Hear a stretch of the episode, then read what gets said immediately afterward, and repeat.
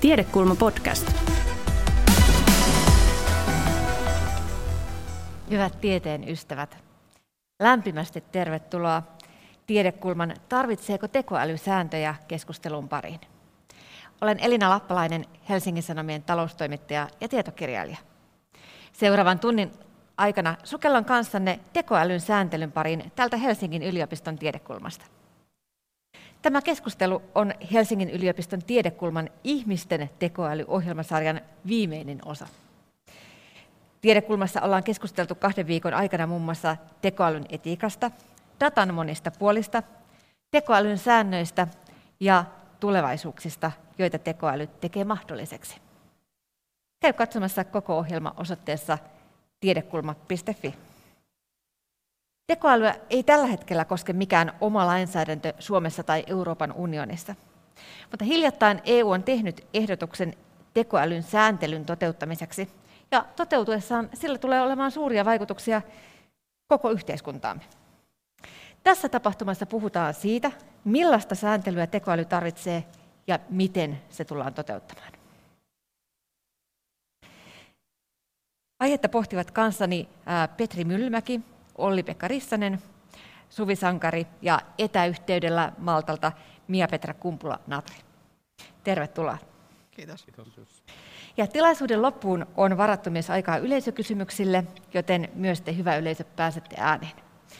Kysymykset voi lähettää Prasemon kautta osoitteessa prasemo.helsinki.fi kautta Think Corner.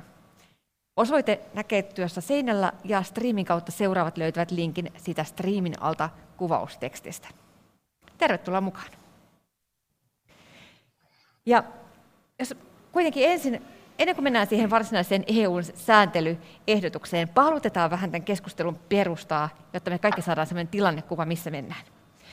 Ja oikeastaan mä ihan aluksi haluan kiittää teitä meidän taustakeskusteluista, koska, koska tota, tämä on tällainen toimittajana kätevää, kun teitä asiantuntijoita kuuntelemalla saa tiivistyksen aiheesta, joka on tuntunut jotenkin möhkälemäisen isolta haltuun otettavalta näin niin oman työn ohessa. Et mä toivon, että yleisölle tulee samanlainen kokemus nyt sitten siitä, että tämän jälkeen kaikki on ihan selvää. Mutta Petri Myllymäki, olet Helsingin yliopiston tietojenkäsittelytieteen professori ja Suomen tekoälykeskuksen varajohtaja. Mikä on oma tulokulmasi tähän teemaan? Millaisia asioita esimerkiksi juuri nyt tutkit? Joo, mä, tota, mä olen kiinnostunut nyt erityisesti siitä, että mm, säätely niin kuin positiivisessa mielessä, että, että tota, nythän on, niin kuin varmaan kaikki tietää, että on tietynlainen kisa käynnissä, että tekoäly on niin merkittävä osa tätä digitaalista vallankumousta, että kuka tämän pelin loppujen lopuksi voittaa, Eurooppa, USA, Aasia vai joku muu peluri, niin tota, Eurooppa yrittää nyt kovasti, Eurooppa on tosi hyvä tekoälytutkimuksessa, mutta ehkä tekoälyn hyödyntämisessä ei ole niin pitkällä kuin jotkut muut maat, niin tota, että voidaanko positiivisella säätelyllä luoda sellainen ympäristö, tehdä Euroopasta sellainen innovaatiopositiivinen, teknologiapositiivinen ympäristö, jossa sitten uudet ideat ensimmäisenä kukosta. Sääntelyllä tehdä innovaatiopositiivinen ympäristö kuulostaa hyvältä, jotenkin äkiseltä ja ristiriitaiselta mm, konseptilta. Joo, eikä ole helppoa. Ei varmaan. Suvi Sankari, olet Eurooppa-oikeuden dosentti sekä Helsingin yliopiston oikeustieteellisen tiedekunnan Legal Tech Labin tutkimuskoordinaattori. Millaisten tutkimusaiheiden parissa te työskentelette nyt? Me työskennellään monien tutkimusaiheiden parissa päällekkäisten sellaista, jotka koskevat oikeuden, teknologian ja yhteiskunnan suhteita. Meillä on tällä hetkellä käynnissä neljä tällaista Suomen Akatemian rahoittamaa akatemia-hanketta, joista varmaan vähän poimin jotain tässä keskustelun aikana jatkossa. Odotamme mielenkiinnolla. Olli-Pekka Rissanen, työskentelet valtiovarainministeriön johtavana asiantuntijana ja viime vuosina työsi teemana on ollut tietopolitiikan luominen Suomeen. Mikä on oma tiesi näiden tekoälykysymysten parin ja roolisi nyt tässä sääntelyssä? No, toi, me tietopolitiikasta tehtiin selonteko, niin silloin oli tekoäly toisena 2018-2019 hyväksyttiin, niin se oli, to, se, oli niin kuin se tavallaan, mitä vasta sitä reflektoitiin.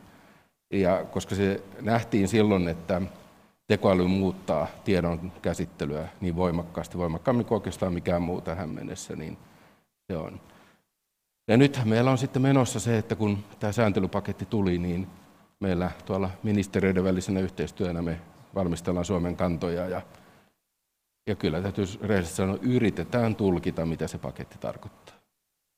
Ja erityisesti meillä tietysti valtiovarainministeriössä, kun meillä on tuo hallinnon kehittäminen, niin meillä on erityisesti se kiinnostus, että miten se tulee vaikuttamaan suomalaiseen julkiseen hallintoon. Se varmasti kiinnostaa meitä juuri myös tänään. Mutta mitä itse asiassa on se tekoäly, jota yritämme säännellä? Sen määrittely on aika keskeisessä ah, roolissa myöskin tässä itse, itse koko paketissa, joten puhutaan ensin siitä määrittelystä. Mitä tässä säädellään? Kuka haluaa aloittaa?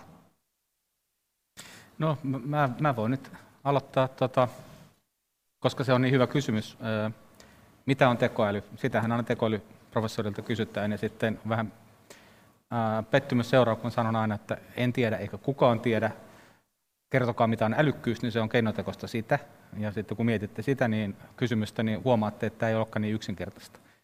Miksi tekoälyn säätely on niin vaikeaa, niin mä ehkä erottaisin ainakin kaksi dimensiota siinä, että tekoälyhän on teknologiaa, jota ihminen rakentaa itselleen, ja kaikki mitä ihminen rakentaa, niin on hyvä niin kuin miettiä tarkasti, että mitä me halutaan, mitä me tehdään, eli hyvä, että sitä säädellään, mutta tota, tekoäly on aika usein niin kuin monikäyttöistä teknologiaa, eli samalla menetelmällä, samantyyppisellä menetelmällä, menetelmällä voi aukasta vaikka älypuhelimen kuvan tunnistuksella, tai sitten sitä voidaan käyttää tällaiseen massaseurantaan, mikä nyt halutaan kieltää ja on ihan hyvä asia. Toisaalta se toinen dimensio on, että ei nämäkään oikeasti ole sama tekoäly. Tekoäly ei ole yksi asia, ja se nyt niin kuin hämää aika paljon tässä keskustelussa. Aina puhutaan yksiköstä, että tekoälyä pitää säädellä. Tekoäly on valtava tutkimusalue, sisältää lukemattomia laskutavasta riippuen helposti tuhansia erilaisia teknologioita, erilaisia ongelmia, joita tutkitaan, ja ne on kaikki hyvin erilaisia keskenään. Niin nyt jos ruvetaan säätelemään sitä teknologiaa tällaisena monimutkaisena perheenä erilaisia teknologioita, niin mennään helposti vipuun, että sitten ruvetaan niin puhumaan yhdestä asiasta, vaikka usein näen, että ihmiset sanoo, että tekoäly ei ole ilman dataa. Juu, jos te puhutte nyt koneoppimisesta, niin tämä kuulostaa järkevältä, mutta ei kaikessa koneoppimisessa tarvita dataa. Voi olla synteettistä dataa tai mallit voivat keskus, kilpailla keskenään, mutta jos puhutte nyt siitä yhden tyyppisestä koneoppimisesta, joka tarvitsee dataa, niin okei, yritetään säädellä sitä, niin ihmiset ei ehkä aina tajua sitä, että niin kuin mä sanoin, että nämä on, tekoäly on työkaluja, joita ihmiset käyttää. Työkalut, ne menetelmät on algoritmeja, eli ne on reseptejä, ja niin kuin tota, emme voida samalla tavalla kuin olisi mahdotonta niin kuin säädellä, että tehkää kaikki maailmassa hyvää ruokaa. Niin miettikää, niin kuin, että miten te, niin kuin, jos te rupeatte säätelemään reseptejä. Tässä on nyt yksi resepti, ja tämä takaa, että on hyvää ruokaa, ja kun vielä on hyvät raaka-aineet. Eihän se näin toimi. Vaikka Michelin tähti ravintolan resepti ja hyvät raaka-aineet, niin kyllä mä onnistun sen silti polttamaan pohjaan tai tekemään jotain hassua. Eli on hyvin vaikea niin kuin, säädellä asiaa, joka, jonka resepti vaihtelee jo käyttäjältä käyttäjälle. Pääsit tosi sujuvasti jo sinne kritiikin puolelle. Joo. tota, ihan sinne perusteisiin vielä, haluatteko muut täydentää sitä, että mitä tässä säännellään, mitä, mitä sillä tekoälyllä tässä nyt tarkoitetaan?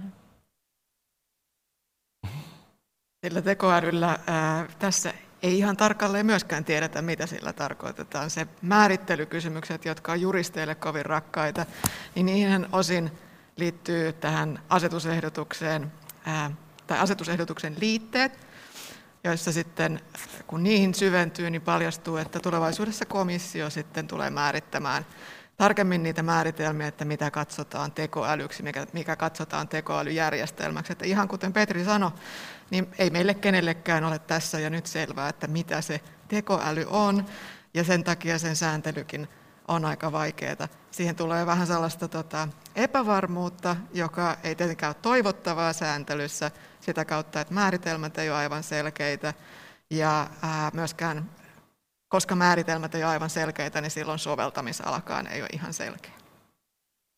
Ja sitten vielä, jota me ollaan ajateltu tässä, niin ei tämä ainoa lähestymistapa, mikä komissio on nyt valinnut. Siis sitä voitaisiin niiden tulostenkin kautta, ei sen teknologian kautta. Että siis nyt on valittu tämä tie ja se on erittäin hankalaksi osoittautunut. Petri on siitä harvinainen professori, joka kertoo julkisesti, että ei tiedä, mitä tutkii. Mutta että tota, se, niin kuin, jos se asetelma näin, niin, niin se, niin kuin, meillä on edessä mielenkiintoiset ajat sitten, jos se tuo sääntely menee tuossa muodossa läpi. Jos mä voin tuosta vielä jatkaa, niin kuin, että tämä ei ehkä vielä kaikille aukea, mutta teknologia on niin kuin vaikea säädellä sillä tavalla, että me niin kuin yritetään pureutua siihen teknologian sisälle. Tätä mä tarkoitin niillä resepteillä. Että eihän, eihän auton korea reguloida sillä tavalla, että sanotaan, että ne pitää valmistaa tietyllä tavalla ja niissä pitää olla 17 prosenttia hiiliterästä, vaan semmoinen auto pitää ajaa seinään ja sitten katsotaan kestikö sen. Mm. Eli niin kuin tätä kai, niin kuin OP tarkoitti, että asioita voi myös niin kuin sanoa, että ei ole väliä, miten te teette jonkun, kunhan se lopputulos on sellainen kuin me halutaan, niin keskitytään siihen lopputuloksen tarkasteluun ja testaamiseen ja validointiin ja sertifiointiin ja niin edelleen. No onko sitten jotenkin teknologiat itsessään kehittyneet ja teknologia, teknologioiden kehittämisen tilanne muuttunut jotenkin, kun tämä tekoälyn rajoittaminen ja sääntely on tulleet nyt pinnalle? Eli mihin, mihin tämän niin ajallisesti kytkeytyy ja minkälaiseen kehityskulkuun, että, että EU on halunnut tällaisen sääntelypaketin tehdä? Kaikki on nuorena nähnyt Skynetin ja miten se vaiku- tuhoaa ihmiskunnan. Ja sen jälkeen nyt ne on kasvanut aikuisiksi, nyt ne voi säädellä sitä. En mä mitään muuta selitystä ole keksinyt. Se on niin se viihdeteollisuuden luoma kuva siitä tekoälystä ja sen mahdollisuuksista. Koska lähelläkään niitä uhkia, mitä viihdeteollisuus on luonut, niin me ei olla vielä.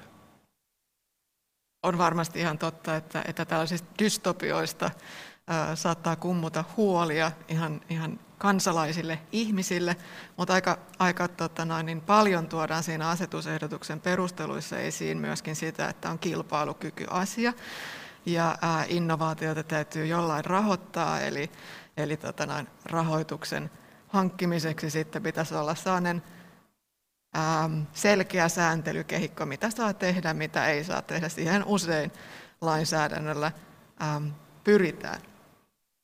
Mutta minkä takia just nyt mä näkisin, tai ehkä katson äh, tätä julkishallinnon automatisointia, tai miksi sitä voisi sanoa, sitä kehitystä vähän ää, ää, äh, lähempää, niin vaikuttaisi myös siltä, että nyt otetaan käyttöön sitä teknologiaa, joka on kehitetty. Ja tämä käyttöönotto saattaa nyt olla sellainen asia, että, että sitä haluttaisiin tukea EUn toimesta esimerkiksi, joka osaltaan myöskin sitten auttaa sitä ää, tai tukee sitä bisnespuolta, mutta myöskin kansalaisten pelkoja pitäisi saada vähän, vähän tota noin, niin hillittyä tätä teknologian käytön, tekoälyn käytön yleistymistä kohtaan. Hmm. Joo, vielä jatkaisin tuota, tuohon, että ehkä se on nyt pinnalla sen takia, koska tekoäly on tässä pikkuhiljaa kehittynyt nyt sellaiselle asteelle, että on aika helppo tehdä monenlaisia erilaisia tekoälysovelluksia, tekoälyjärjestelmiä. Ja tota, esimerkiksi niin kuin mä mainitsin sen kuvan tunnistuksen, sen on jo aika helppoa käytössä useimmissa tai useissa älypuhelimissa. Sitten on vaikka, nyt voi käydä jo niin kuin luonnollisella kielellä voi sanoa, että Siri mä haluan sitä tai tätä, tai Google etsi mulle tämä tai tämä. Tai sitten jopa käydään jonkinlaista dialogia niin kuin tällaisen järjestelmän kanssa, joka saattaa joskus jopa hämätä hetken aikaa, että niin kuin onko siellä ihminen vai kone siellä toisella puolella. Ja nämä on niin kuin ehkä, tässä ei ole mitään niin kuin Terminaattoria tai Skynettia taustalla. Siellä on järjestelmä, jonka ihmiset on tehnyt, ja sen äly on yleensä aika kaukana edes kastemadon älykkyydestä, mutta tota, se pystyy aika hienoihin asioihin sen takia vaan, että siellä on valtavat datamassat käytössä. Niin tota, Tästä tulee uusia kysymyksiä, että pitääkö tällaisen botin vaikka kertoa, että minä en olekaan nyt ihminen. Ja tämä on niin kuin ihan, ihan hyvä kysymys. Ja tota, mitä tällaisia tapauksia tulee vastaan, tämä ei välttämättä nyt liity vaan tekoälyyn, että näitä haitallisia tapauksia sitten voi tehdä jollain muullakin teknologialla. Ja sen takia keskustelua vähän sitten nyt vie sivuraiteille, jos keskitytään vain niin yhden tyyppiseen teknologiaan, kun pitäisi keskittyä nyt siihen käyttötarkoitukseen. Halutaanko me, että botti ilmoittaa olevansa ihminen? Halutaanko me, että jos on vaikka joku tämmöinen deepfake-hahmo verkossa, niin me tiedetään, että se ei ole todellinen ihminen, että Obama ei sanonut näin, tai halutaanko me tietää, jos minä levitän Twitterissä oman mielipiteeni 10 000 kertaa, mutta käytän tällaisia botteja, jotka niin kuin esiintyy ikään kuin ihmisinä, jotka tukevat mun mielipidettä, niin nämä ei välttämättä nyt riity siihen, kuinka tämä on toteutettu, vaan siihen lopputulokseen. Lisään sen vaan vielä, että perinteisesti lainsäädäntö on pyrkinyt olemaan teknologianeutraalia ja se on niin kuin sellainen yksi kummallisuus tässä tekoälyasetusehdotuksessa. Ja sitten toisaalta vaikeutta lisää myöskin se, niin kuin, sääntelyn näkökulmasta katsoen, että nyt tehdään sellaista aika laaja, laajasti kattavaa horisontaalisääntelyä, joka siis koskettaa monia sellaisia aihealueita tai elämän osa-alueita, joita on jo säännelty. Nyt vähän ihmetellään sitten sitä, että mitä, miten nämä sopii yhteen, tämä uusi ja, uusi ja vanha näissä eri konteksteissa. No jos nyt leikitään, että tämä on sellainen skifi-elokuva, niin miten tämä roolitus tässä sitten menee, ketkä on mitäkin hahmoja? Ää, eli no, vähän maa, kun maanläheisemmin, että, että mitkä tässä on eri toimijoiden roolit tutkijoilla, tekoälyn kehitystyössä, yrityksillä ja politiikoilla. Miten nämä asetelmat nyt menee? Kuka aloittaa? Haluatko se niin hyvis pahis asetelma? No, ei, tarvitse, ei tarvitse leimata hyvis pahis asetelmalla, mutta lähinnä ehkä silleen, äh, jos se elokuva-asia vei vähän harhaa. Mutta, tai mutta enemmän tota... sellainen ranskalainen keskusteluelokuva kuin amerikkalainen hyvis pahis asetelma. Eli mm. ja monet tahot haluaa keskustella teemasta. Ja, tota, ja, on innok- ja, ja se on hyvä, että siitä puhutaan. Ja nyt se tietysti se keskustelu aika pitkälti on sitten tietysti tämän asetuksen sisällön ympärillä, koska se on nyt se toteutuessaan, sehän on lainsäädäntö, joka koskee kaikkia meitä 27 jäsenmaata. Ja saman tien, että se on niin, kuin, se on niin voimakas siitä vaikutuksilta, että se ohjaa sitä keskustelua. Ja tota, mä näen tämän niin kuin hyvin pitkälti just tämmöisenä niin kuin keskusteluasetelmana. Että siis komissio on löynyt kortit pöytään ja nyt me käydään läpi sitä, että ollaanko me siihen tyytyväisiä. Tämä iso pokeririnki.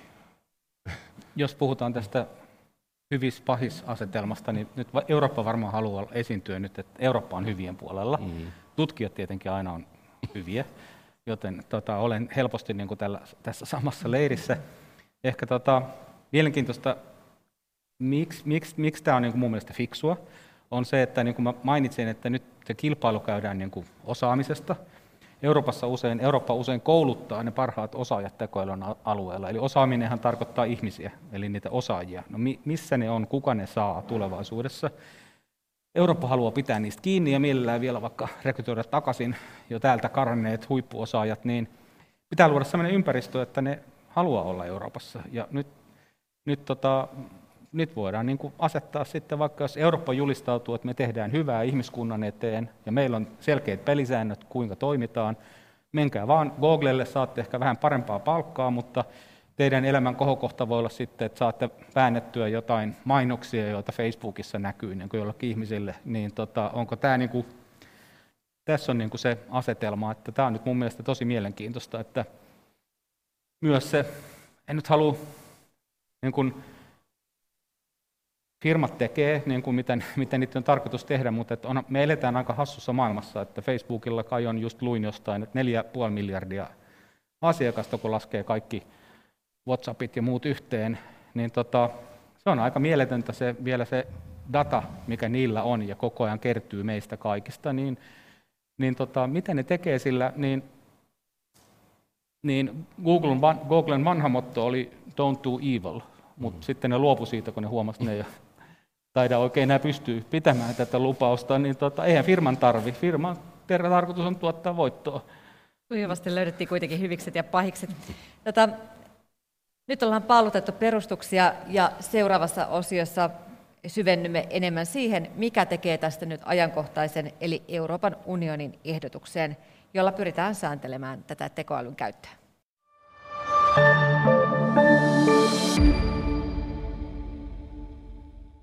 Euroopan komissio on nyt siis tehnyt tämän ehdotuksen tekoälyn säätelemiseksi, mutta mitä ehdotus sisältää ja mitä juuri minun pitäisi siitä tietää?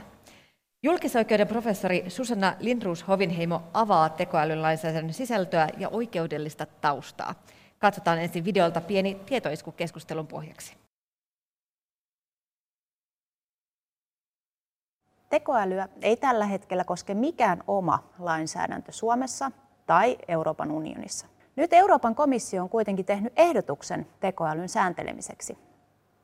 Nämä ovat kolme asiaa, jotka sinun kannattaa tietää ehdotetusta tekoälylainsäädännöstä. Ensinnäkin, komissio näkee tämän sääntelyn ennen kaikkea tuotesääntelynä. Eli lainsäädännöllä rajoitetaan niitä järjestelmiä, joita saadaan käyttää EUn sisämarkkinoilla ja tuoda tänne. Tarkoituksena on lisätä kansalaisten luottamusta tuotteisiin, eli tekoälyjärjestelmiin EUn sisällä, sekä luoda mahdollisimman toimivat ja vapaat sisämarkkinat. Toisin kuin paljon puhuttu tietosuoja-asetus eli GDPR, tekoälyn sääntely ei lähde ihmisten oikeuksista tai niiden turvaamisesta, vaikka toki tämäkin on yksi osa pakettia. Toiseksi, sääntely perustuu riskeihin. Eli lainsäädännössä tekoälyjärjestelmät jaettaisiin kiellettyihin, korkean riskin ja matalan riskin järjestelmiin. Määrittely tapahtuisi sen mukaan, millaisia haittoja nämä järjestelmät aiheuttavat yksilöille ja yhteiskunnalle. Kiellettyihin kuuluvat ehdotuksen mukaan esimerkiksi järjestelmät, jotka muokkaavat ihmisen käyttäytymistä haitallisella tavalla, käyttävät hyväksi jonkin ryhmän heikkoutta tai pisteyttävät ihmisiä, esimerkiksi elintapojen perusteella. Korkean riskijärjestelmiin kuuluvat esimerkiksi liikenneinfrastruktuurit, turvallisuuteen liittyvät komponentit, muun muassa robottikirurgia liittyen, ja julkisen hallinnon järjestelmät, joilla on ihmisille suuri merkitys. Suurin osa sääntelystä koskisi korkean riskin järjestelmiä. Niille komissio ehdottaa tiettyjä vaatimuksia, jotka järjestelmien tulee täyttää. Muuten niitä ei voida kehittää EU-markkinoille tai käyttää täällä. Kolmanneksi, koska komissio ehdottaa lainsäädäntöä nimenomaan asetuksen muodossa, uudet säännöt olisivat sitovia sellaisenaan koko EU:ssa. Jäsenvaltioille ei jäisi juurikaan lainsäädäntövaltaa, eli käytännössä koko tekoälyyn liittyvä ala olisi jatkossa EUn lainsäädännön alaista. Tavoite tässä on, että samat säännöt soveltuisivat tekoälyyn kaikissa jäsenmaissa, jolloin myös tuotteiden valvonta olisi helpompaa.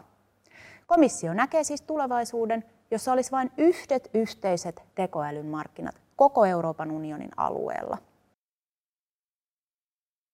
Komission ehdotus on vasta ehdotus. Sitä käsitellään nyt tavanomaisessa EUn lainsäädäntöprosessissa. Siten kaikki jäsenmaat neuvottelevat vielä näiden sääntöjen sisällöstä. Myös parlamentin on hyväksyttävä asetus ennen kuin se voi tulla voimaan.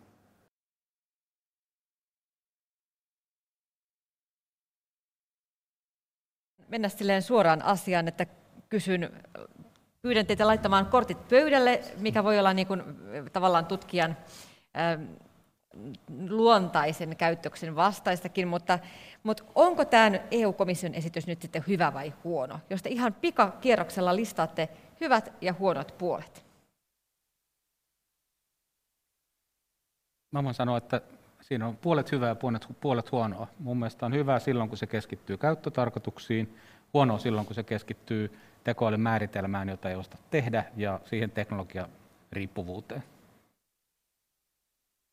Pitkälti samaa mieltä sanoisin tuohon vielä, että ää, hyvä on ylipäänsä se, että halutaan säännellä, on, on tarve säännellä, ymmärretään, että tekoälyn hyvien puolien mukana tulee sellaisia riskejä, joista ollaan tietoisia jo, ja niitä riskejä pitää pyrkiä jollain tavalla ää, minimisoimaan.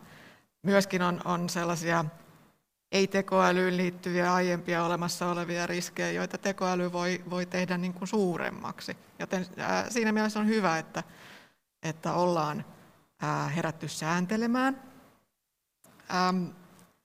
On myöskin hyvää siinä, siis ylipäänsä, että puhutaan tekoälystä ja sitten myöskin se, että, että punnitaan tätä teknologiaa, te, tekoälyä, teknologian kehitystä ja tehokkuutta muita arvoja vastaan. Että näen siinä positiivista. Ää, negatiivista on lähinnä, lähinnä tosiaan jo, mitä, mitä Petrikin totesi, että, että siinä on tiettyä epäselvyyttä määritelmissä ja siinä soveltamisalassa, joka taisinkin jo todeta. Ja ää, ei tämä ole niin kuin mennyt Suomen valtiot myöskään huomaamatta, että valtioneuvosto on, on ää, aika, sanoisin, kriittisen sävyisen kirjelmän kirjoittanut aiheesta. Joo, ei, mä en ole tutkija, mutta ei meillä kyllä valtiovarainministeriössä tapana lyödä kortteja pöytään ainakaan. heti ensimmäisessä, ensimmäisessä tilanteessa. Mutta tota, yksi semmoinen, niin kun, kun mä mietin tätä, niin kun, jos me ajatellaan Suomen kannalta, niin ei me oltaisi tätä vielä tarvittu. Me pärjätään nyky, meidän nykyisessä lainsäädännössä on monia asioita, mitä tuossa sanottu, no, ne on nyt jo kielletty. Ja sama on tietysti muussakin lainsäädännössä, että semmoista niin kuin akuuttia tarvetta meillä ei olisi siihen nyt just ollut. Ja, se, että niin kuin, ja sitä kautta, jos sitä olisi pystytty niin kuin vielä valmistelemaan enemmän, huomaamaan, mitkä on ne olennaiset tekijät, eli ne haitat, ja niihin niin kuin puuttumaan. Ja, tota, ja sitten jos kun Eurooppa, niin kun ajatellaan, me ajatellaan, että Euroopassa meillä on hyvät arvot ja, ja, ja näin me edetä, edistetään sitä hyvää. Ja tämä on se niin kuin perusasetelma. Kiina vakoilee ja USA alistaa kaiken rahalle, mutta ajatelkaa Euroopan poliittista tilannetta. Unkari, Puola. Unkari jopa vähän kattelee Kiinan suuntaan. Ja, ja Puolassa jatkuvasti ihan, aivan, aivan käsittämättömiä juttuja tapahtuu. Käyttävät nyt esimerkiksi sieltä valko rajalta olevia ihmisiä niin kuin ihan pelinappuloina ja disinformaatiota levittävät ja kaikkea. Niin nämä maat ehkä edustaa enemmän sit kuitenkin sitä, mitä siellä Kiinassa ja, ja, ja siellä on se poliittinenkin uhka meillä ja demokratian uhka tässä. Ja nämä maat lähti soveltamaan tekoälyä näihin niin sanotusti ei-hyväksyttäviin tarkoituksiin. No, Oli-Pekka, mitä tämä tarkoittaa sitten Suomelle niin kuin kansallisesti ja mikä meidän kanta maana tähän on? Äh, meidän kantahan on siis tosiaan, virallinen kanta on U-kirjeeseen kirjattu, mutta mä luulen, että tässä joudutaan vielä vähän entraamaan sitä sitten, kun me aletaan ymmärtää enemmän. Me tehtiin aika iso työ siinä. Kun me kerättiin sitä kirjettä eduskunnalle, valtioneuvoston kirjettä eduskunnalle, niin äh, me lähdettiin siitä, että se olisi oikeasti Suomen kanta. Eli me järjestettiin avoimia tilaisuuksia ja kuultiin erilaisia tahoja. Eli meillä on siellä kritiikkiä ja meillä on siellä ihan kyllä niin kuin tätä niin kuin kannustavaakin huomiota. Että se on, mä sanoin, että Suomen kanta tulee vielä kehittymään tässä. Me aletaan ymmärtää enemmän niitä vaikutuksia. Vaikutusten arviointi on ollut heikko siinä valmistelussa komission puolelta. Onko teillä muilla mielipide Suomen kannasta?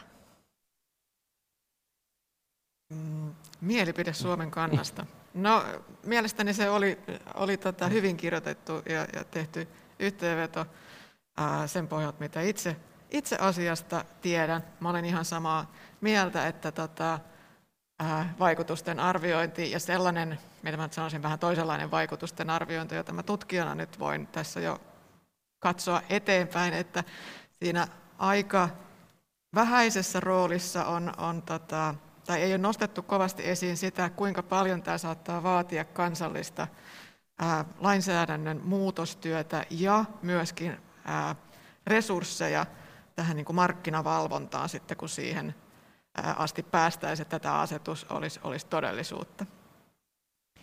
Mutta näillä täydennyksin. Joo. No niin, otetaan keskustelun mukaan myös europarlamentaarikko ja Euroopan parlamentin tekoälyvaliokunnan varapuheenjohtaja Mia-Petra Kumpula-Natri. Tervetuloa sieltä Maltalta. Kiitos paljon. Odotan kovasti tilaa kommentoida. Tätä Mia-Petra, mitä mieltä itse olet tästä e- esityksestä? Tuliko siitä hyvä?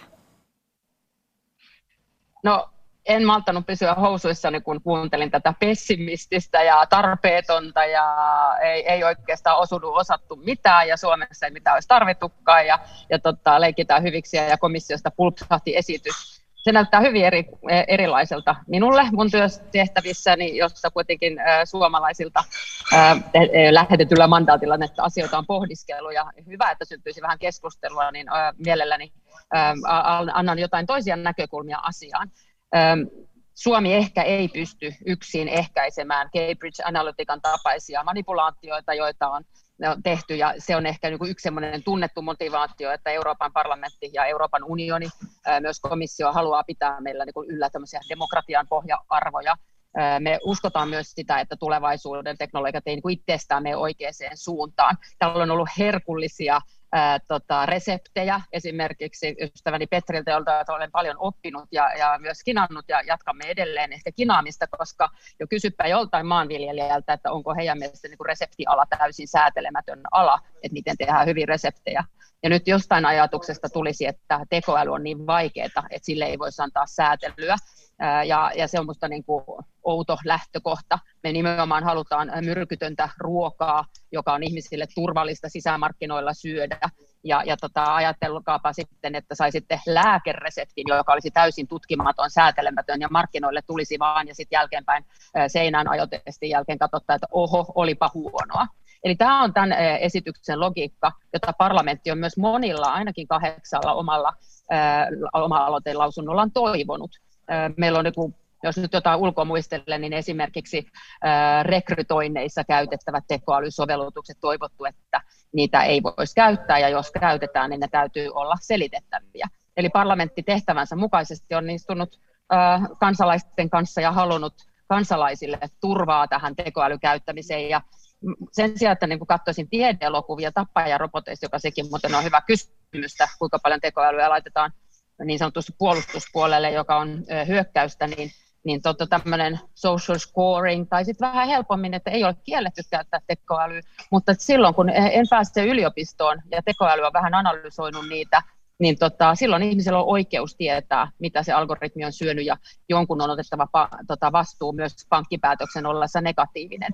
Eli aika arjenläheisiä asioita tässä halutaan säädellä. Ja tota, jännä oli kuulla, että mitään näistä ei Suomessa olisi tarvinnut kaikki olisi toiminut eh, eri lailla, koska näitä esimerkkejä, mitä ollaan mietitty, niin toisaalta halutaan tehdä myös niin, että ohjataan innovaatioita oikeaan suuntaan. Minun mielestä tästä tuli lopulta oikein hyvä ei, ei kaaduttu siihen vaikeuteen, että mikä on tekoälyn ja koneoppimisen ja eri järjestelmien välinen vaikeus, vaan niitä luetellaan, niitä teknologioita, mutta se ei tarkoita, että niitä säädellään, vaan tässä säädellään käyttötarkoitusta ja niin kuin tuo video kertoi, niin tuotteita. Eli mä antaisin vaan melkein plussia. No niin, ihanaa, että tulit paikalle antamaan toisen mielipiteen. Saadaan tähän särmää tähän keskusteluun. Tätä, äh, miltä tämä näyttää sieltä parlamentin näkökulmasta, miten eri maat ja ryhmät siellä tähän suhtautuu? Tuleeko tästä joku vääntö? No totta kai tähän tulee lisäodotuksia, että kuinka tämä kohtelee esimerkiksi työntekijöitä taas, kun asennetaan, asetetaan kansalaisten ääneksi parlamenttina, niin onko se ihan ok, että seuraavat tutkijan uudet työsopimukset katsotaan teidän kirjoitusnopeudesta, silmänliikkeestä tai ai ai, tämä joutuu näin usein Googleen, Googleen turvautumaan tai puhelinmyyjien äänensävystä, että malttivatko pitää tota, asiakkaalle äänensävyn kiihtymättömänä. Eli tämä yksi kielletty kohde on juurikin ihmisen manipulointi tahtomattaan ja, ja tota, kuinka tämä ulottuu työntekijäoikeus- ja turvallisuuteen. Nämä on niin hämärässä olevia nämä uudet teknologiat, että mä en ole uskonut, että ihan kaikki olisi voitu ilman erityissäätelyä tehdä. Eli tämmöisiä lisätoiveita varmaan parlamentti tuo siihen mukaan, mutta sitten taas toisinpäin, niin, niin tota, totta kai myös tämmöisen innova- innovaatioiden estämisen riskin ääni nousee myös, että jos liikaa säädellään tai liian tarkasti, niin jääkö ne sitten innovaatiot Euroopassa tekemättä? Ja, ja se on oikeastaan aina pöydällä ja niitä sävyjä tulee. Ja sitten on tietenkin myös semmoisia äänensävyjä, että, että no, ei tätä oikeastaan tarvitsisi ja, ja mielellään niin ollaan turvallisella kaidalla polulla. Ehkä perinteisesti maat, jotka ovat vähemmän teknologisoituneet täällä Maltalla, jossa on työmatkalla, niin on vielä tuommoisia ilmoituksia esimerkiksi vuokra-asuntoja soita omistajalle, kun suomalaiset käyttävät aika montaa appia ja, ja tota, hakuohjelmaa ja digitaalisesti katselevat kolmiulotteisia asuntoja ja niillä tekoälyllä koettelevat tota, sisustaa niin ehkä myös tämmöinen asennoituminen tekoälyn tulevaisuuteen, että onko se niin positiivinen vai negatiivinen, ja, ja tota, sille ehkä sanoisin, että edistyneemmät maat haluavatkin nähdä jopa näin paljon mahdollisuuksia, kun äsken kuultiin valtioneuvoston puolelta tai valtionhallinnon puolelta, että ei tätä olisi startettu, me mennään jo niin lujaa. Kaikkea tältä väliltä varmaan mielenkiintoinen talvi, kun päästään neuvottelemaan. No miten tämä neuvottelu tässä viittasit jo, että tulee mielenkiintoinen talvi, niin miten tämä seuraavaksi etenee siellä Brysselissä ja sitten täällä Suomessa? Mitkä on seuraavat askeleet? No Suomi lähetti tänne U-kirjelmän ja tämän täsmentää myöhemmin kantoja kuultiin äsken, eli sitten siellä neuvoston puolella jäsenmaan muodostavan kanssa samalla lailla parlamentissa muodostetaan oma kanta. Meillä on nimetty italialainen Demari Benito Benifei sisämarkkinavaliokunnasta raportööriksi, eli sisämarkkinavaliokunta on tässä vastuullinen, mutta sitten meitä on liuta muita valiokuntia, jotka haluaisimme päästä osittain vaikuttamaan tähän, ja nuo neuvottelut on vielä auki, ja sitä myötä sitten muut nimetkin ää, auki. Varmasti tässä menee pari-kolme vuotta, että ollaan maalissa, mutta minusta on erittäin hienoa, että tämä ensimmäinen maailman annettu puhdas tekolaki lainsäädäntö on osa tätä ajattelua, että Eurooppa itse asiassa menee arvot edellä. GDPRstä kuultiin vähintään yhtä skeptisiä ja vaikeita näkemyksiä, että pitääkö sitä privacia nyt tuolla lailla, koska ainahan me ihmisoikeuksia suojellaan muillakin lailla, ja siitäpä tuli sitten kuitenkin äh, vähän niin kuin maailmanlaatuinen äh, normi, että tota, se oli ihmislähtöinen. Siitä ehkä videossa sanottiin, että tämä ei olisi ihmislähtöinen, kyllä mä näen tosi paljon ihmislähtöisenä, mutta jotta ei tule sitä, että innovaatiot estyy, vääntöä, niin halutaan myös tuoda rinnalle tekoälyrahoitusta, tekoälyn eteenpäin puskemista ja nähdä näitä mahdollisuuksia. Kiitoksia. Pysy linjoilla ja, ja nostetaan sinua mukaan keskusteluun, mutta tota, ää, tässä EU ottaa monopolin tästä tekoälyn sääntelystä käytännössä. Ää, mitä se tarkoittaa jäsenmaille?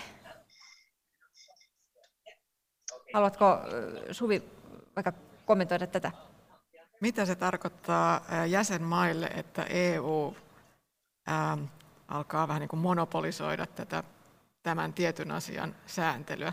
No, kuten tuossa tota aikaisemmin totesin, niin aikamoisia talkoita, kun mä sanoin, että tämän horisontaalisääntelyä koskee montaa ää, aihealuetta, niin ensinnäkin asiantuntemusta pitäisi toki löytyä siellä soveltamisvaiheessa sitten aika monesta ää, aihealueesta juristillakin, plus tämä tekoälyasetus, jotta asiat menisivät niin kuin, ää, lainmukaisesti maaliin.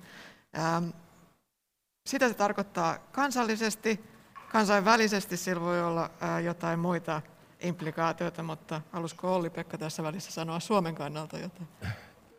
Joo, tota, Mia-Petra näki sen niin kuin kauhean positiivisena tuon, mutta mua niin kuin itseä huolestuttaa se, että jos me katsotaan nyt tällä hetkellä sitä neuvostossa käytävää keskustelua.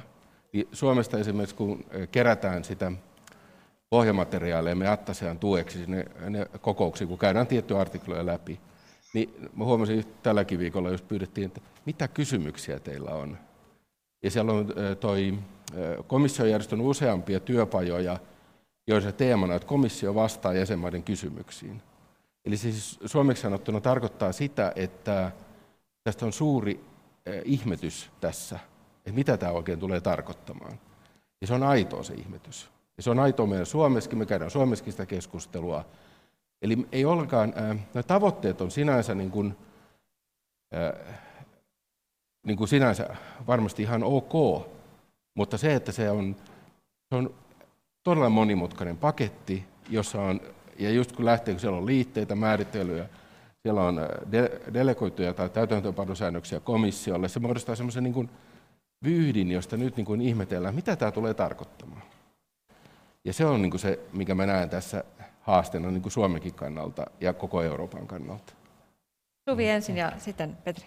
Joo, lyhyesti. En halua mennä liian syvälle siihen tuota asetusehdotukseen, mutta totean, että oman ongelmansa tuo myös se kiellettyjen korkeariskisten tai suuririskisten ja sitten tavallaan niin kuin riskittömien kategoriat, koska sitten sääntely kohdistuu siihen, siihen korkeariskiseen kategoriaan, loppu jää aika pitkälti itsesääntelyn tai, tai muun mahdollisen sääntelyn, se on syvällinen EU-oikeudellinen ongelma sitten, että mitä, mitä tota, liikkumavaraa siinä enää kansallisesti on. Mutta että nämä kaikki yhdessä tekee tästä vaan kovin monimutkaisen asian, ei välttämättä negatiivisen. Joo, tosi loistavaa, että Mia Petra on mukana, koska me muut oltiin ehkä liian samaa mieltä jo tuota, valmiiksi, mutta niin kun, mä haluaisin niin kun korostaa, että tai sen takia just on hyvä, että nyt niin kun pääsee, pääsee sanomaan omia pointteja uudestaan, niin tota, eri sanoin, että en ole sitä mieltä, etteikö tekoäly pitäisi säädellä.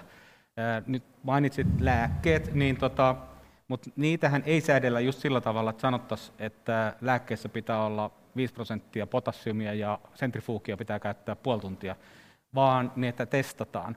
Ja nyt tuolla esimerkiksi asetuksessa kun viitataan koneoppimiseen, niin annetaan niin kuin tällainen, tällainen vaatimus, että koneoppimisessa käytettyjen datajoukkojen, no siellä sanotaan täydellisiä, mikä on naurettavaa, tai virheettömiä. No, korjataan se, vaikka sanotaan pitää olla hyvänlaatuisia, niin tarkoitin resepteillä sitä, että se, että sanotaan, että jos haluatte tehdä hyvää ruokaa, niin hankkikaa hyvänlaatuisia raaka-aineita, ei takaa, että se lopputulos on hyvänlaatuinen. Että niin kuin ihmiset, jotka on kirjoittanut näitä, niin ei ehkä tiedä, miten nämä tekoälyprosessit toimii. Ja vielä näin niin kuin korostaisin sitä, että nyt jos ottaa esimerkkinä vaikka kielletyn tapauksen nämä sosiaaliset pisteytysjärjestelmät, niin asetuksessa kielletään ne silloin, kun siinä käytetään tekoälyä. Tämä on mun mielestä ok, mutta tämä ei riitä, vaan pitää, jos me halutaan kieltää ne sosiaaliset pisteytysjärjestelmät, niin sanotaan, että se on aina kiellettyä, riippumatta siitä, minkälaista pisteytysjärjestelmää, oli se tekoälyä tai ei. On täysin turha kuvitella, että vain tekoälyllä voi tehdä näitä korkean riskin tai kiellettyjä tarkoituksia. Niin kuin sosiaalinen pisteytysjärjestelmä voi perustua siihen, että jos olen syntynyt Suomessa, niin mä olen A-luokan kansalainen, muuten B-luokan kansalainen. Ei tämä ole mitään tekoälyä. Jos me halutaan sanoa, että me ei haluta tehdä näin, niin sanotaan sitten suoraan, eikä niin kuin nyt tehdä sellainen sekava termi, että tekoälyjärjestelmät, joita kukaan ei osaa määritellä, ja nyt me ei oikeasti kukaan tiedetä, mitä kaikkea se koskee. Ja sitä ei voida korjata niin kuin lisäämällä sinne listaan lisää termejä. Mä tunnen ne kaikki termit ihan hyvin. Juttelen naapurihuoneen kollegan kanssa, niin joistakin ohjelmista me ollaan eri, samaa mieltä, että joo, toi on tekoäly jostakin eri mieltä, että ei, ei mun mielestä asetuksia pidä rakentaa näin. Mä en niin. ymmärrä, mitä haittaa siitä olisi, että todettaisiin, että ne kielletyt tapaukset on kielletty ja pisteen välittämättä siitä, mitä teknologiaa käytetään. Korkeariskin tapauksissa on tiettyjä prosessiin liittyviä niin kuin vaatimuksia, että pitää dokumentoida ja laadunhallintaa. Miksi ei niitä käytetä aina? Niin mä en, tämä ei niin kuin mene mun maalaisjärkeen, että miksi rakennetaan tämmöinen systeemi vain niin sanottuja tekoälyjärjestelmiä varten. Tämä on oikeastaan sama kysymys, mikä mulla olisi ollut Mia Petralle. Eli Mia Petra, miksi järjestelmällä on tällainen perusta ideologisesti, eli, eli mihin tarvitaan nimenomaan tekoälyn sääntelemistä teknologiana eikä säädellä käyttötarkoituksia? No, lopulta tässä säädellään käyttötarkoituksia, joita tekoälyllä voidaan tehdä niin kuin ihan uudella skaalalla, jonka Petri ja, ja varmaan muutkin siellä tietävät minua paremmin sen haluaisin tarkentaa tuohon äskeiseen äh, juridiikan äh, asiantuntijakysymyksen, että tässähän niin otettiin myös sen alkuluonnosten jälkeen ei vain jako riskilliseen ja ei-riskilliseen, vaan neljään tasoon, joka myös niin kuin helpottaisi sitä sääntelytasoa. On, on myös innovaatio myönteinen ajatus siitä, että on tekoäly, jota voi käyttää ihan niin kuin haluaa. Ja nyt tämä niin kuin tekoäly, se on niin kuin tässä otsikossa poliittinen termi, jotta me voidaan kansalaisten kanssa keskustella, että me voisimme keskustella tästä tulevasta yhteiskunnan teknologisesta suunnasta äh, ihmisten termein, eikä tarvitsisi istua siellä Petrin tunneilla tietotekniikan käsittelytunnilla, vaan tämmöinen NMT-aikakauden insinöörikin ymmärtäisi. Ja, ja tota, se on sitä niin kuin ajatusta siitä, että teknologia itsessään niin teknologian lisminen ei meitä eteenpäin tai saattaa viedä väärään suuntaan. Ja täällä halutaan olla proaktiivisesti kehittämässä oikeaan suuntaan tätä teknologioita, joita sitten tämä tekoäly yleisinimikkeenä mahdollistaa. Tähän lisätään tietenkin laskentakyvyt ja taidot ja datan määrän puoli, kaksinkertaistuminen puolessa vuodessa.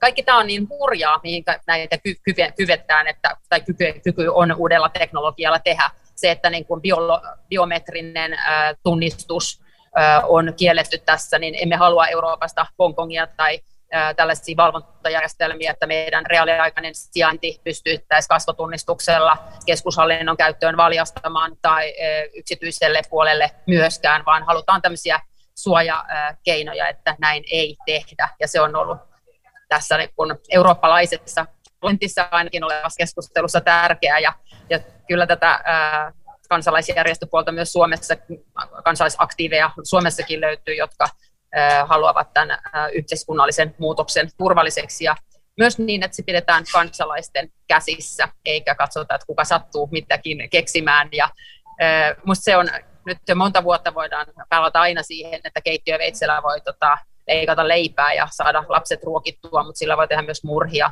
Sitten mun mielestä tämä niin keskittyminen tähän, mitä tekoäly on, on tosi kyllästyttävää. Koska se on tässä minusta aika hyvin ratkaistu. On luoteltu lista, sitä täydennetään, kun Olli-Pekka huolestutti nämä aneksit ja delegoidut säädökset, just sen takia, että tämä helposti voitaisiin pitää ajantasaisena. Mutta kyllä tämä on videonkin mukaan tuotesäätelyä, käyttökohdesäätelyä ja niin, että tekoälysovellutuksissa tulisi lisää, jotka parantaisivat yhteiskuntaa, eivätkä johtaisi sitten dysfosia yhteiskuntaa. Mennään siihen tuotesääntelyyn. Nimenomaan siis, äh, Suvi, mitä se käytännössä tässä tapauksessa tarkoittaa? Että tulee joku hyvän tekoälyn standardimerkintä, joka pitää hakea algoritmille, ja miten tällaista sitten valvotaan, vai kerrotko? No, nyt tässä ehdotuksessa ehdotetaan siis Kuten Mia-Petra sanoi, niin tämä on markkinasääntelyä siinä mielessä, että on tuoteturvallisuutta ja sellaisia asioita koskevaa sääntelyä tai seurataan sitä sääntelymallia. Se tarkoittaa sitä, että tietyt tuotteet luokitellaan sellaisiksi, että niille täytyy kolmannen osapuolen suorittaa tällainen vaatimusten vastaavuustestaus tai tarkistus, miksi sitä sanoisi. Eli tietty kategoria, niitä, niitä korkeampia ää, riskituotteita tulee olemaan tällaisia.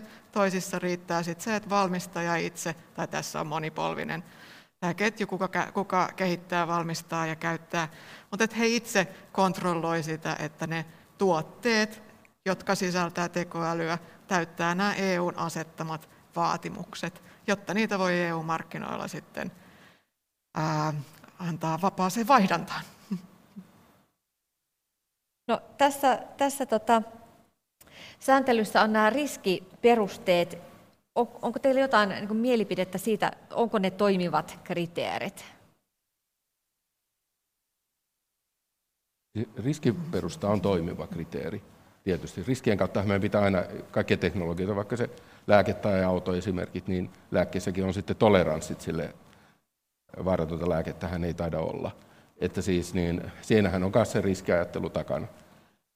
Mutta tota, tässä on nyt lähdetty siitä, että tavallaan etukäteen luokitellaan ne, mitkä on niitä riskijärjestelmiä, niin siinä on semmoisia, niin kuin, ja sitten mitä tuo Petrikin usein sanonut, että samaa teknologiaa käytetään use, niin kuin eri tarkoituksiin.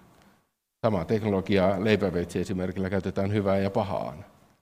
Ja, ja tota, niin sitä teknologiaa sinänsä ei, ei, ei pitäisi niin kuin silleen kieltää mutta pitäisi kieltää se väärinkäyttö, käyttö pahaan. Niin mä sanoisinkin, että tässä on siis yleviä tavoitteita ja periaatteita ja arvoja, joihin, joita tässä asetusehdotuksella pyritään edistämään, mutta mä kysyisin tähän jatkoksi vähän tota, myös sen kysymyksen, että miten on ajateltu, että kun tässä suojataan ihmisten, kansalaisten perusoikeuksia, niin missä ne kansalaiset on tässä ää, tuoteturvallisuusmarkkinapaketissa. Että heillä ei oikein ole EU-tasolta tässä asetusehdotuksessa paalutettu sellaisia tapoja tuoda asioita kovasti viranomaisten niin kuin tietoon, eikä tässä tietenkään niin kuin siihen vahingon korvaamiseen tai muuhun asevastuupuoleen yksittäisten kansalaisten kohdalla niin, niin juurikaan puututa. Niin, että kykeneekö tämä Saadaanko tällä säätelyllä aikaan se, mitä sitten tavallaan ideologisella tasolla tavoitellaan, eli pystytäänkö sitten seisomaan niiden eurooppalaisten arvojen takana ja suojeleeko tämä niitä ihmisten oikeuksia? Se oli varmaan se kysymys. Mitä mieltä te olette? Mä en osaa sanoa. Siinä on liikaa liikkuvia osia vielä. Ja se on hankalasti tulkittavissa. Mä en, mäkään en osaa tuohon kauhean hyvin vastata, mutta tota, mulla olisi oikeastaan Mia Petralle kysymys, että kun mä oon tätä niin kuin kovasti miettinyt, mikä mua tässä niin kuin eniten mä, tota, nyppii, ja ne mun miinukset vois kääntyä monet niin kuin plussaksi, jos niin kuin, voitaisiko tuohon lisätä sellainen pieni muutos, että todetaan, että aina kun siellä sanotaan tekoälyjärjestelmä, tai yhden kerran sanotaan, että asetus koskee, tämä on tekoälyasetus, tämä on PR-mielessä hyvä, tästä ei varmaan EU halua luopua, mutta että tota, tämä asetus koskee, tämän nimi on tekoälyasetus, koska monet järjestelmät, joita käytetään näissä käyttötarkoituksissa, on niin sanottua tekoälyä, mutta tämä tietenkin koskee kaikkia muitakin järjestelmiä. Niin jos tämä lause olisi siellä, niin moni mun huoli poistus, koska sitten mä niin näkisin tämän loogisempana, sitten me voitaisiin tosiaan keskittyä niihin käyttötarkoituksiin ja niiden säätelyyn. Sellaisia terveisiä Brysseliin. Miltä tämä tähän mennessä nyt kuulostaa, Mia-Petra? niin kuin aina että keskustelussa niin asiat menee hyvään suuntaan ja mä otan mielelläni tietenkin tämänkin paneelin kanssa muutosesitysehdotuksia sitten tuonne parlamentin puolelle ja Suomen U-kirjelmästä ja tulevista kannanotoista mikäli ne ovat rakentavia, niin tota, ideoita myös tämän parantamiseen. Ja sehän tässä on tarkoitus, että tätä aika monta vuotta keskustelua käytiin, kun tämä esitys annettiin, ja monia haasteita on jo taklattu, ja varmaan jotain vielä jääkin. Mutta tota, tämä kysymys äsken, että miten, miten tota, tähän ihmiset jäi tai minne jäi, niin tota, kakkososaston kielletyt tekoälyyn liittyvät käytännöt, artikla 5 niitä luettelee, ja jotta yleisölle tulee havainto siitä, mitä se on, niin tämmöinen manipulointi on numero yksi. Henkilö ei havaitse tietoisesti, että häntä kohtaan niin kun käytetään järjestelmiä, niin on mun mielestä hyvin ihminen, keskiössä. Tai sitten, että vääristetään ryhmän kylvän henkilön käyttäytymistavalle, joka aiheuttaa kyseiselle henkilölle tai muille fyysistä tai psyykkistä haittaa. Ja sitten tähän vielä yritetään jotenkin miettiä, että tämmöinen äänestyskäyttäytymisen ohjaaminen ja manipulointikin on hankalaa. Ja, ja tota, tämmöinen, nämä, nämä on musta niitä. Ja sitten siellä taas olemassa, jossa vaan täytyy huolellisuutta yritysten omavalvontaa tehdä, niin, niin on tällainen minun mielestä ihmiskeskeinen ja tärkeä asia, että kun minä haen pankista lainaa, niin siinä täytyy sanoa, täytyy käydä käyttäjälle ilmi, että olen tekemisissä tekoälyjärjestelmän kanssa chateista tai chatboxeista, chat, chatboteista. Me ehkä jo tunnistamme, että tämä nyt ei taida olla se mun pankin pankkivirkailija, vaan ihan chatbotti, että, tai kun haet jotain aikaa lääkäriin, niin onko sinulla rokotetta ja hello, hello, mitä kuuluu, niin me tiedämme, että tämä on ihan ohjelmoitua käyttämistä ja, ja tota, se on minusta tärkeä pointti mutta niin kuin sanoin, liitteitä ja, ja kohtia ja pykäliä laki-ihmiset sitten tulkitsee ja tässä tekovaiheessakin niin niitä vielä hiottaa ja, ja parannellaan.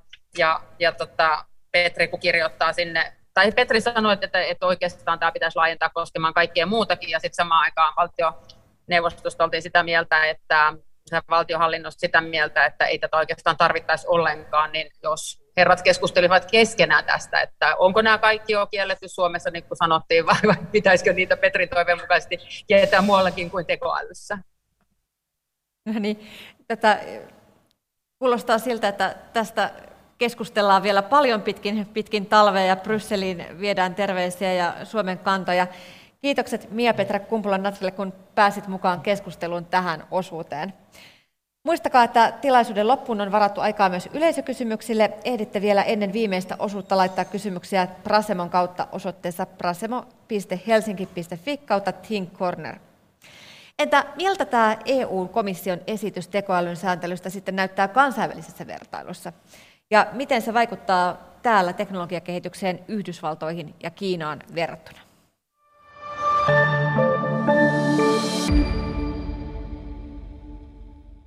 Puhumme viimeisessä osuudessa siitä, millaisen roolin EU on tässä itselleen ottanut. Miten, miltä tämä EUn sääntelypaketti näyttää Kiinaan ja Yhdysvaltoihin verrattuna? No tota, niin kuin mä sanoin alussa ja niin kuin ollaan monen kertaan todettu, niin tässä on niin kuin, nämä tarkoitusperät on kannatettavat ja tosi hyvät. Ja on hienoa, että Eurooppa yrittää ottaa tällaisen tulenkantajan roolin myös niin kuin GDPR oli hieno askel ja sitten tota oikeaan suuntaan ja, ja nyt hyvä, että tekoälyä yritetään säädellä ja tuoda arvo, meidän ihmisten arvoja tähän keskusteluun mukaan. Nyt jos tämä menisi läpi tällaisenään, niin mä olisin vähän huolestunut, että muut mantereet saattaisi katsoa, että kylläpä se Eurooppa nyt maalasi sen nurkkaan, tai niin kuin, että tämä ei nyt ole niin hyvä kuin nämä, nämä muut yritykset. Tämä on niin kuin ainakin mun näkökulma, mutta esimerkiksi tuollaisilla pienillä viilauksilla, mitä mä tässä ehdotin, että tehdään siitä teknologia neutraali, koska se olisi paljon loogisempaa, niin sitten siinä olisi paljon enemmän järkeä. Ehkä vielä, vielä niin kun, jos nyt kumminkin halutaan olla edelläkävijöitä, niin se ei nyt oikeastaan mun ala, mutta niin kun välillä miettii sitä, että siellä on ne korkean riskin tapaukset, ne sektorit, ne on niin aika ilmeiset, koulutus ja mm, työelämä ja ja mitä siellä ny, ny, nyt on näitä lueteltu, niin, mutta että kun maailma muuttuu, niin, niin tota, ehkä välillä unohtuu tällaisilta vanhan polven kulkijoilta, kun itsekin olen, niin kuin, että maailma ei ehkä nuorten silmissä ole enää ihan samannäköinen kuin montakymmentä vuotta sitten, ja siellä puhutaan, niin kuin, että olennaiset julkiset ja yksityiset palvelut muistaakseni. Nyt voi, niin kuin, mä en tiedä, ehkä se on selvää sieltä, joku osaa tulkita, mutta mä en osaa tulkita, että onko Google-hakukone olennainen palvelu, koska käytän sitä joka päivä kymmenen kertaa tai kymmeniä kertoja. Mm, ehkä, ehkä ei, kun voisin ehkä käyttää jotain muuta, mutta entä joku toinen YouTube-tähti, jonka toimeentulo riippuu siitä näkyvyydestä sosiaalisessa mediassa. Ehkä, ehkä hänen kannalta joku sosiaalisen median palvelu on aivan elintärkeä palvelu. Tällaisia ei ehkä niin kuin tule miettineeksi, kun miettii näitä vanhoja sektoreita, jotka niin kuin on tärkeitä ja on hyvä, että ne on siellä, mutta että toivottavasti kun komissiolla delegoidaan nyt aika paljon valtaa, että se saa näitä päivittää myöhemmin, niin toivottavasti komissio on sitten jotkut virkamiehet hereillä ja, ja osaa sitten ottaa uudet asiat huomioon. Mutta etenee Yhdysvallat ja Kiina. Miltä tämä nyt näyttää niihin verrattuna? No mä sanoisin ää, sääntelyn näkökulmasta sillä lailla, että EU, tässä on monta kertaa viitattu tähän tietosuoja-asetukseen ja sen niin kuin, ikään kuin menestykseen siihen, että EU on päässyt brändäytymään sellaiseksi hyvikseksi. Se on ihan positiivista niin kauan kuin sille edistetään ihmisten oikeuksia ja, ja niitä arvoja, joita, joita Euroopassa on. Mutta tämän voi nähdä sääntelyn näkökulmasta hiukan toisin suhteessa Yhdysvaltoihin ää, ja Kiinaan. Eli EU sattuu tällä hetkellä historiassa olemaan vähän niin kuin valmiimpi sääntelemään. Eli sääntelyhalukkuutta meiltä löytyy, toiselta saattaa löytyä enemmän rahaa tai näin. Me ollaan aika, mille tämä perustuu, niin me ollaan aika mielenkiintoinen markkina vielä, 450 miljoonan noin aika hyvin toimeen tulevan ihmisen ja 27 jäsenvaltion markkina, jolle halutaan tarjota tuotteita. Ja me ollaan sellaisessa asemassa jäsenvaltiot yhdessä EUna, että me voidaan tavallaan asettaa jonkinlaisia vaatimuksia niiden tuotteiden laadulle. Ja tämä ei välttämättä kestä ikuisesti, mutta just tällä hetkellä EUlla on tämän tyyppistä halua ja voimaa. Puhutaan myös tällaisesta Bryssel-vaikutuksesta. Entä miltä tämä näyttää niin kuin suomalaisten yritysten näkökulmasta? Säädelläänkö me nyt tässä jotain sellaista, joka haittaa myös suomalaisia yrityksiä noilla kansainvälisillä markkinoilla? Kyllä se voi olla niin mahdollista. Mutta toisaalta taas, eihän me missään tilanteessa haluta mennä Kiinan tielle. Ei me haluta, vaikka se olisi voitto Eurooppa, me saataisiin joku teknologinen voitto tai tämmöinen. Ei varmasti haluta. Siis se on, niin kuin, sehän on vastoin meidän arvoja, sehän on, se on niin kuin selvä. Ja sitten toisaalta taas, jos ajatellaan sitä USAta, niin me kyllä haluta myöskään semmoista tietä mennä. Mutta nythän on mielenkiintoista sinänsä, että USA on voimakkaasti puuttumassa näiden isojen jättien toimintaan, ja Kiina puuttumassa omien isojen jättiensä toimintaan. Eri arvoperustalla kyllä, niillä on ihan erilaiset syyt, miksi ne puuttuu siihen. Eli itse asiassa kaikki koko, niin kaikki nämä kolme isoa markkina-aluetta ovat puuttumassa tähän nyt samaan aikaan, mutta eri, eri tulokulmista. Niin Kiina, Kiina on toisaalta näyttänyt, että kun he haluavat puuttua, niin he puuttuvat todella nopeasti ja tiukasti. Kyllä. Eli kiinalainen äh, teknologiayhtiöiden sääntely on sillä tavalla aika, niin kuin, äh, sanotaanko näin, että Eurooppa näyttää siinä hyvin diskuteeraavalta, kun Kiina laittaa Alibaban toimitusjohtajia ruotuun vähän jyrkemmillä keinoilla? Joo, ja tämä on tosi mielenkiintoista niin tämä isompi kuva, että yllättäen USA ja Kiina niin kuin, tavallaan toiminnaltaan tiety, tietyllä tavalla ne on hyvin samanlaisia. Ne tähtää siihen aina, että iso yksi peluri voittaa kaiken. USA se on tietyt firmat, Kiinassakin ne on tietyt firmat, joiden ta- takana on sitten valtio. Niin nyt mä näkisin, niin kuin, että Euroopan ongelmana ei ole se, esimerkiksi, että meiltä puuttuu vaikka Alphabet-firma, jonka on Googlen takana, että me saataisiin oma eurooppalainen Alphabet, joka, sitten, jonka alla, joka hallitsisi kaikkea. Sehän ei ole se ongelma, vaan ongelma on se, että se Alphabet on olemassa. USAkin on nyt ruvennut huomaamaan tämän. Että pitäisi löytää erilainen malli, kuinka hallitaan dataa sillä tavalla, että kunnioitetaan yksilöiden oikeuksia, ja tekoäly liittyy tähän tietysti hyvin intiimisti. Mutta onko teillä muilla joku näkemys siitä, että, että onko tässä todellinen riski sille, että sääntelemme meidän yritykset ja teknologiakehityksen hengiltä verrattuna kilpailijamaihin? Tai sitten on se riski, että tilanne nähdään niin. Että jos se sääntely on hyvinkin epäselvää, monimutkaista, hankalaksi koettua, niin se voi tehdä sen, että yritykset tekevät siitä johtopäätöksen, etteivät he uskalla ottaa sitä riskiä. Siellä isot sanktiotkin sisältyy siihen sääntelyyn. Ja tämä on mun mielestä se ehkä se suurempi huoli tässä asiassa niin kuin yritysten kannalta kuin se tosiasiallinen, että, tota, että tämä niin kuin oikeasti rajoittaisi sitä. Koska niin moni on vakuuttanut, että ei rajoita, mutta silti kaikki aina sanoo, että joo, mutta jos sitten kuitenkin. Niin, niin se, se voi olla se tunne. Se jähmettää ja vie pois niin kuin sitä intoa sitten kehittämiseltä. Tämä on toki empiirinen kysymys, johon tutkimuksen puolelta voimme vastata sitten vasta, kun meillä on siitä dataa ja, ja voimme katsoa taaksepäin. Mutta en nyt hirveästi tota itse kokisin niin, että, että tässä säänneltäisiin yrityksiä hengiltä, että sijoitetaan aika paljon innovaatiolle ää, vapauksia minun nähdäkseni. Ja ennemminkin toi ää, oma esimerkkini esimerkiksi viittasi siihen, että, että me voidaan tietyllä tavalla tehdä EUna palvelus ehkä koko maailmalle jollain ää, tekoälytuotteiden saralla, jossa ei kannata tehdä erilaista tuotetta eri markkinoille. Ja jos meidän EUn markkinan sääntely on sellainen, että se saa yritykset tuottamaan ää, jollain mittarilla parempia, toivottavampia tuotteita, niin tämähän saattaa olla globaalisti ihan hyvä asia. Niin ehkä vielä, jos niin itse ajattelen, että tässä on ehkä niin kuin muutama vaihtoehto. Yksi vaihtoehto on, että tästä säätelystä tulee jotenkin niin kuin yritysten mielestä haitallista, jolloin yritysten digitaalisessa maailmassa aika helppo siirtyä mantereelta toiselle. Toivottavasti näin ei käy, ja uskon, että näin ei käy. Toinen vaihtoehto on se, että tämä säätely koetaan positiiviseksi, että jos se saadaan selkeäksi, on selkeät pelisäännöt, se on sellainen positiivinen niin kuin positiivisuutta kannustava sääntely, niin silloin päinvastoin se niin kuin kannustaa yrityksiä toimimaan Euroopassa. Se on toinen ääripää, ja sitten välissä on varmaan sellainen tulevaisuus, että tästä tulee sellainen klikkailusäädös, että niin kun firmojen täytyy tiettyjä nappia painaa, että täytämme tietyn asetuksen ehdot, ja tota, se on sellainen automaatti, jolla sitten ei ole mitään vaikutusta suuntaan tai toiseen, ja se on ehkä, en tiedä onko se todennäköisin vaihtoehto, mutta on se ainakin todennäköinen.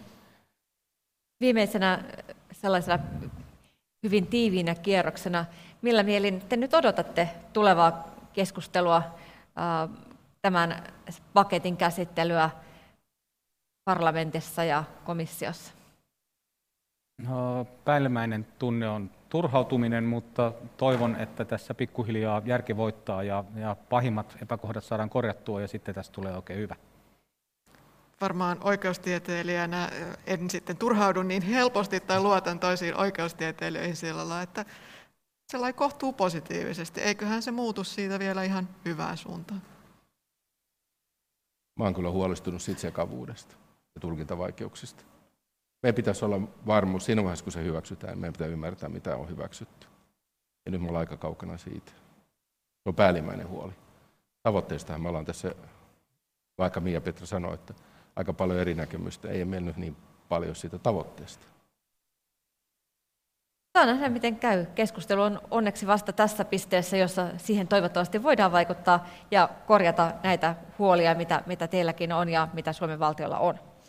Kiitos, kun olitte mukana Tiedekulman keskustelussa Petri Myllymäki, Suvi Sankari, Olli-Pekka Rissanen ja Mia-Petra Kumpula-Natri. Ja kiitos myös teille katsojille.